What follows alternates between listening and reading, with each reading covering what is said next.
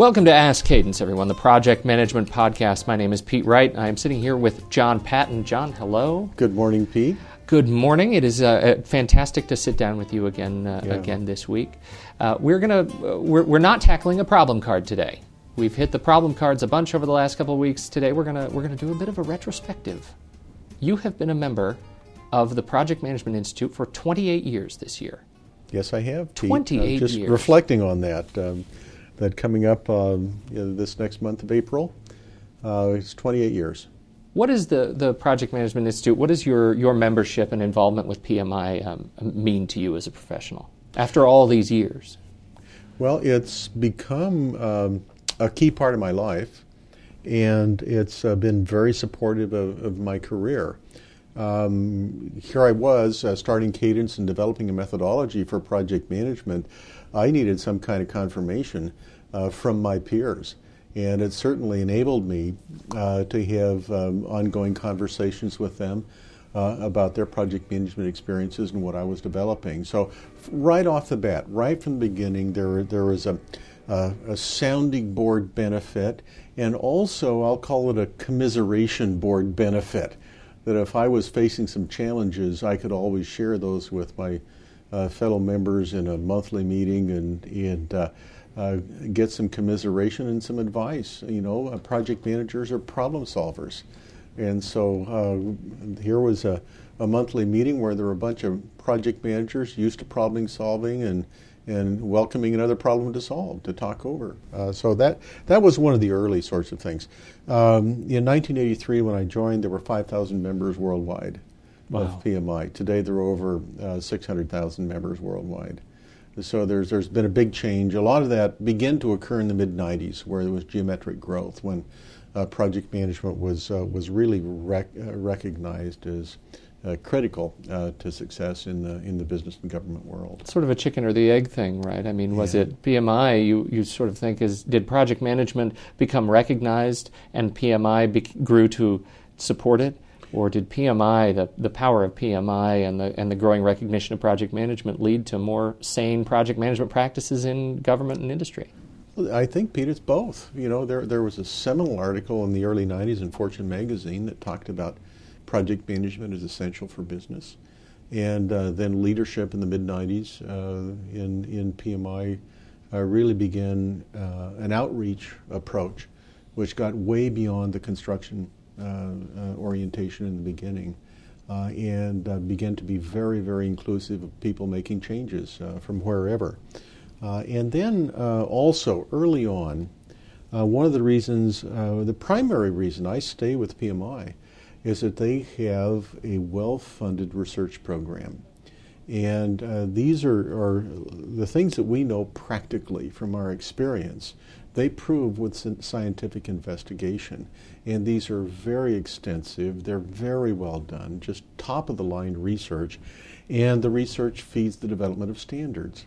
So there, there, there wasn't really a, um, a, standard for project management. The PMBOK was in sort of early form when I joined, and, and the first uh, edition truly came out around 1988, and, and we're in the fourth edition today.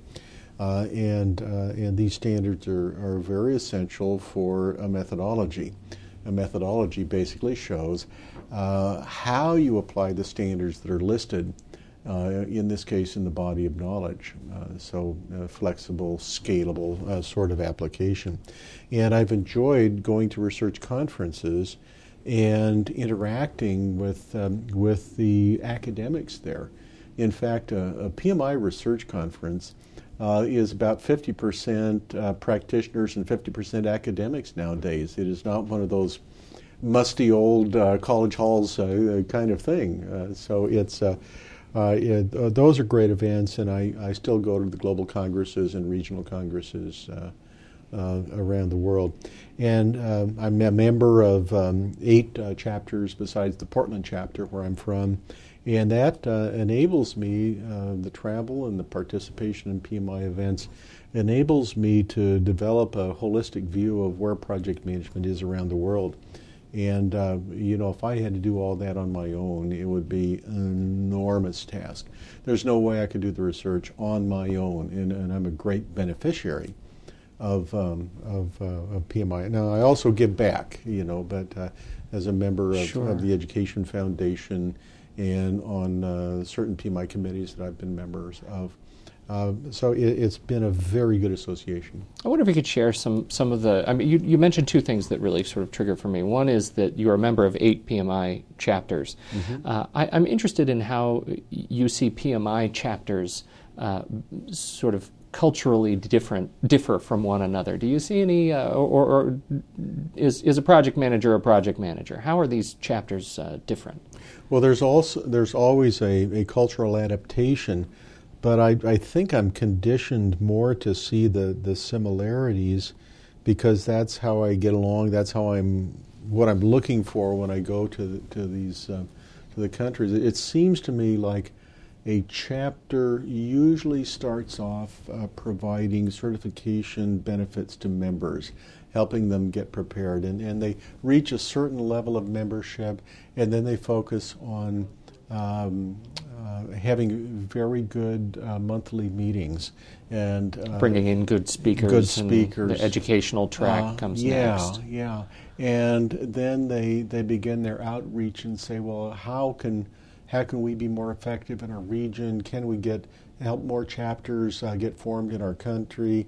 Uh, can we establish a branch and get uh, professional project management out to, to more people who need it, who work on projects? And so I see sort of an, an evolution. Um, I think uh, one of the commonalities of people is that uh, either before or after the meal there's some food eaten. And Pete, I'll tell you, that's different around the world. You know, uh, you, sure. In the Netherlands, I'm a member of that chapter, and I'm a member of the Japanese chapter, and there's snacks and beer after the monthly meeting.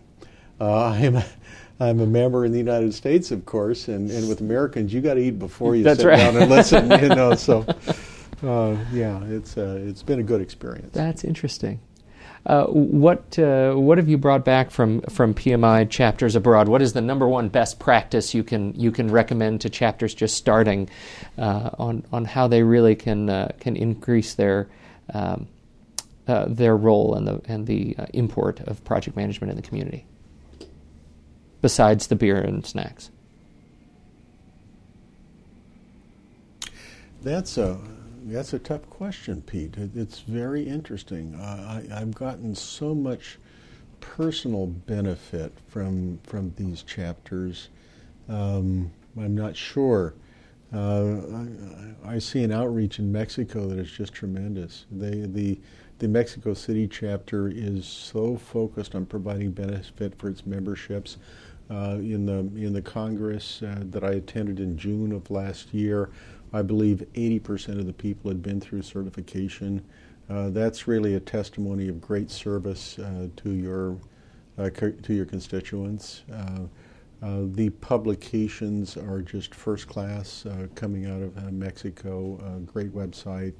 Um, um, I, I, think probably the most, um, the greatest personal benefit in terms of inspiration and applying to project management is a theme that I call never give up. You know, stay the course, see the project through to completion. And it was actually, it occurred in Uruguay where I um, was at a, um, a presentation at a Congress and listened to one of the survivors of the rugby team that had crashed in the Andes and he talked about the survival and the coalition of three people who became the leaders of this group after the natural leader had died in an avalanche, and the absolute certainty that uh, they were going to make it out of there that he had, the, the complete conviction. And uh, it's, it's, it was so inspiring to me that tears came to my eyes because I could, I could really resonate as a project manager uh, I, have never been in a life and death situation like that, but I've been in low moments on projects when you feel like you are the only person uh, that really understands what it'll take to take this project forward, and and and then you start getting support and getting people uh, aligned and, and starting to pull that thing out, and uh, it, it it happens somewhere uh, in a project. Doesn't always happen at the same place but then it's it's uh, it delivers its result and the company benefits from it at, at the end. But highly, highly inspirational sort of thing on on on the power of having internal conviction and drive to take this problem forward, and then to pull people together. And and, and uh, what those uh, three leaders have done is created a society in the snow, and that was the name of their book, uh, the most recent book that they have uh, uh, published. I don't know if it's translated into English, but in Spanish it translates across uh, a society in the snow. Wow. Yeah. That's beautiful. If it's translated, I really recommend it to people because you get um, a first person uh, uh, narrative from each of the people that survive. All 16 people uh, wrote their part of, of that book and, and uh, uh, what they went through. So uh, the, the book also was, was very inspiring. Well, it, it, goes back to a central theme of the role of PMI, your mm-hmm. exposure to this caliber of, of uh, leader. Oh, man, Pete, the, the, the wonderful leaders uh, that I've met, you know, uh, and, and, and the exchanges. I, I think, uh, you know, now that I think of it, one of the greatest experiences I had was uh, spending a year at the research working sessions prior to each Congress uh, on the study of complexity and and rubbing shoulders with uh, world experts in, in complexity and sharing uh, my experiences and all of us sharing our experiences with each other. And as a result of that, uh, coming out of it with a tremendously uh, deeper understanding of project complexity and the difference between a complicated project and a complex project. I think that, that, that was fundamental for that year's experience. Uh, this is just uh, it's a fascinating um, uh, discussion, John, a fascinating role that PMI serves uh, mm-hmm. and, and, the level of research that they contribute to the field. Uh, I think 28 years. Congratulations. And congratulations to PMI on, on yet another year yeah, of successful evolution I, I, just have a tremendous positive things to say about yeah. PMI.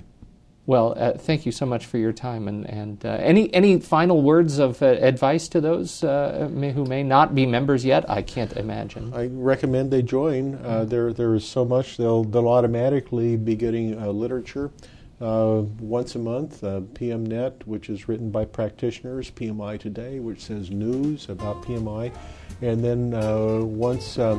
Uh, every uh, couple of months, they get the PMI Journal if they are so inclined to read uh, what the researchers have done. There's a lot of good stuff coming out on portfolio management. Top recently. notch, top yeah. notch uh, uh, research coming out of PMI. Thanks so much, John. You bet, Pete. On behalf of John Patton, my name is Pete Wright. Thank you so much for listening to uh, this episode of Ask Cadence, the project management podcast.